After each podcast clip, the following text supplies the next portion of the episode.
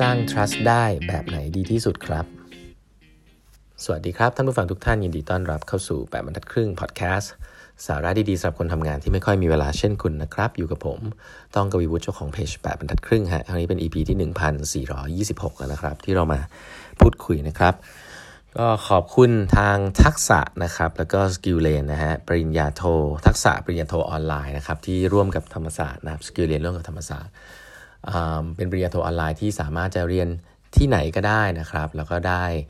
เมื่อไหร่ก็ได้ แล้วก็ได้หน่วยกิจเหมือนกับเรียนปริญญาโทเลยนะครับ ก็เหมาะสำหรับคนรุ่นใหม่ที่กำลังจะคิดที่จะเรียนปริญญาโท หรือว่าเสริมทักษะต่างๆนะครับ ก็ไปดูรายละเอียดกันได้ใน Facebook แล้วก็ในเว็บไซต์ของทางทักษะนะครับ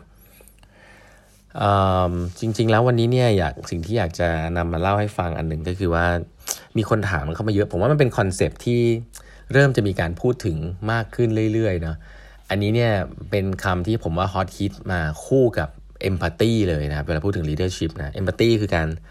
การมีความรับฟังเอาใจเขามาใส่ใจเราอะไรอย่างเงี้ยนะครับ ซึ่งก็มี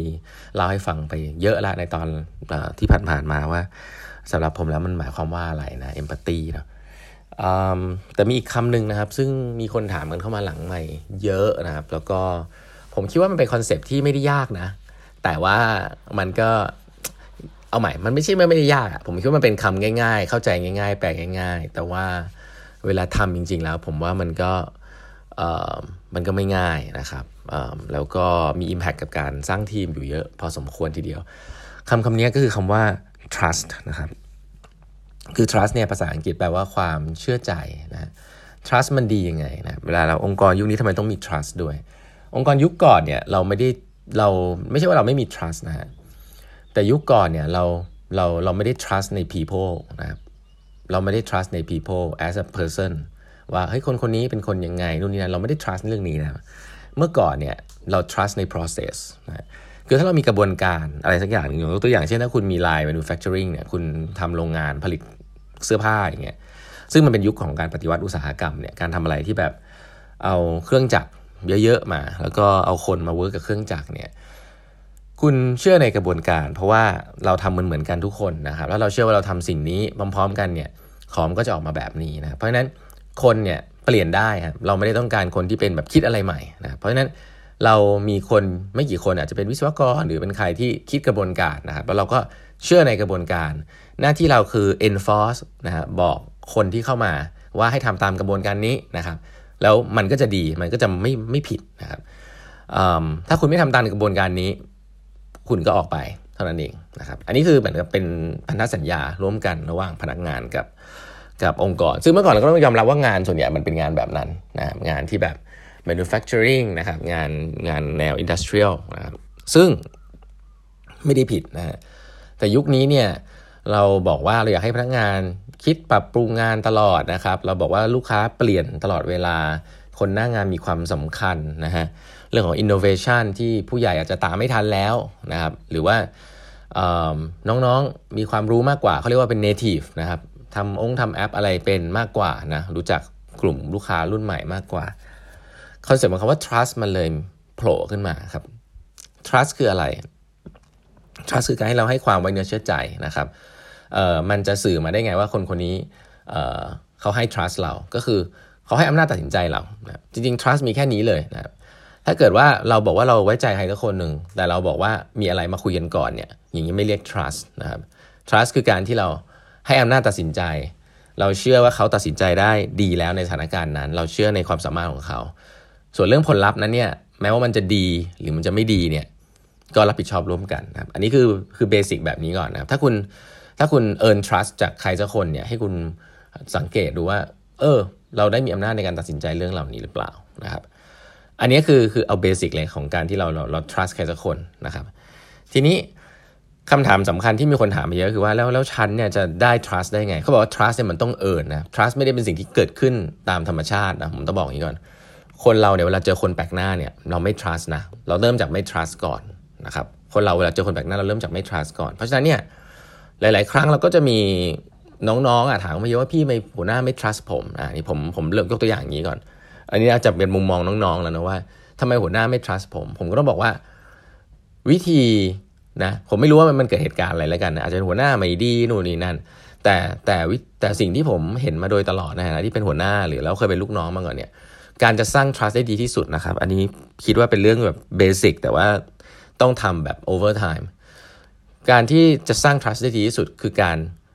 ทำในสิ่งที่พูดนะครับทำในสิ่งที่ได้รับมอบหมายให้ดีที่สุดนะครับ จริงๆอาจจะมีอยู่แค่นั้นเลยนะครับ เมื่อไหร่ก็ตามที่คุณทำในสิ่งที่คุณได้รับมอบหมายได้ดีนะครับ คุณทำในสิ่งที่คุณพูดไว้ได้ดีนะครับ คุณจะได้ trust แบบก้าวกระโดดเลยครับ มันอาจจะไม่มีมันอาจจะไม่ใช่เรื่องอื่นเลยนะ ที่แบบคุณ portray ออกมาพรีเซนต์เก่งอะไรเงี้ย ผมว่าถ้าคุณมีหัวหน้าเก่งๆเขาอาจจะมองข้ามสิ่งเหล่านั้นไปนะว่าอ่าพูดเก่งแน่นอน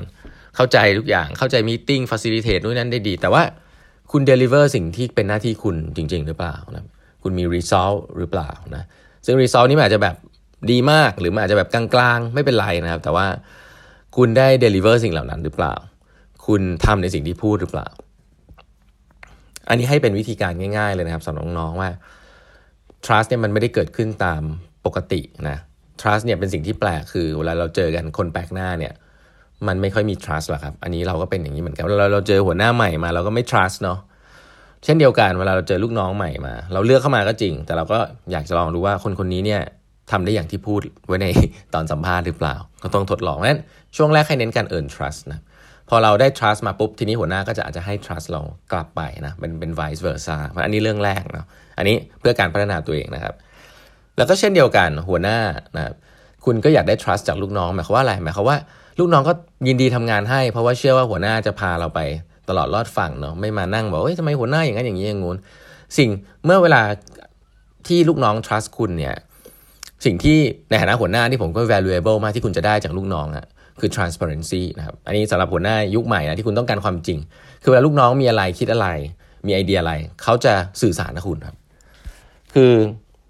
เขาจะบอก bad news กับคุณ ซึ่งผมว่าสิ่งนี้สำคัญมาก bad news ก็คือว่าเอ้ยองค์กรตอนนี้มันเป็นยังไง ตัวเขารู้สึกยังไง เขาอยากจะช่วยปรับปรุงพัฒนาอะไร เพราะถ้าไม่มี trust เนี่ยไม่มี trust ว่าเราจะไม่ punish เขา ไม่มี trust ว่าแบบเรามีจุดประสงค์ที่ดีกับองค์กรจริง ๆ เนี่ยสิ่งเหล่านี้มันจะถูกหมกอยู่ข้างล่าง แล้วก็มันก็จะเป็น culture ของเมืองไทยนะ เรื่องการดินทาพูดถึงคนอื่นอะไรเงี้ยแล้วก็เหมือนกับพูดเป็นเทอราปีเนี่ยนิดนึงแหละแต่ว่าไม่ได้ไม่ได้ตั้งใจที่จะพัฒนา แล้วหลาย ๆ ครั้งการไม่ตั้งใจจะพัฒนาก็เป็นเพราะว่าเขาโฮปเลสกับองค์กรหรือตัวหัวหน้านะครับว่ามันคงไม่มีอะไรดีขึ้นหรอกนะครับก็พูดไปก็เท่านั้น อันนี้ก็เกิดจาก trust ที่หัวหน้าอาจจะยังไม่มีนะครับ สิ่งหนึ่งเช่นเดียวกันถ้าคุณจะสร้าง trust กับลูกน้องในช่วงแรก ๆ เนี่ย ผมก็คิดว่าเป็นเรื่องเดียวกันเลยนะครับ กับการที่ลูกน้องสร้าง trust กับหัวหน้าก็คือ พยายามทำในสิ่งที่พูดให้ได้นะครับ เช่นเดียวกัน หัวหน้าเนี่ยต้องมีเซสชั่นทาวน์ฮอลคอมมิวนิเคตอะไรเงี้ยอันนั้นมันก็จุดเริ่มต้นเนาะแต่ว่า over time เนี่ย คุณต้องทำในสิ่งที่พูดอะผมคิดว่าสุดท้ายแล้วการดู what you say เนี่ยเป็นสิ่งที่สำคัญมาก ๆ นะครับ แล้วการ lead by example พูดอะไรไว้ก็ทำสิ่งนั้นเนี่ยจะดีหรือจะร้ายเนี่ย แต่พนักงงานจะรู้ว่า เออเขาเขารู้แล้วว่าคุณเป็นคนที่ลงมือทำนะครับ แล้วก็พูดอะไรก็พยายามทำสิ่งนั้นให้ได้ คาดหวังสิ่งนี้กับลูกน้องตัวเองก็ต้องทำให้ได้ เพราะฉะนั้นการสร้าง trust อันเนี้ย ผมคิดว่าเป็นเบสิกนะทำในสิ่งที่พูดดู what you say นะครับ ไม่ว่าจะเป็นลูกน้องหรือหัวหน้าเนี่ย เอาไปใช้ได้เลยนะครับ วันนี้เวลาหมดแล้วนะครับ ฝากกด subscribe แบบทักครึ่ง podcast ด้วยนะครับ แล้วพบกันใหม่พรุ่งนี้นะฮะ สวัสดีครับ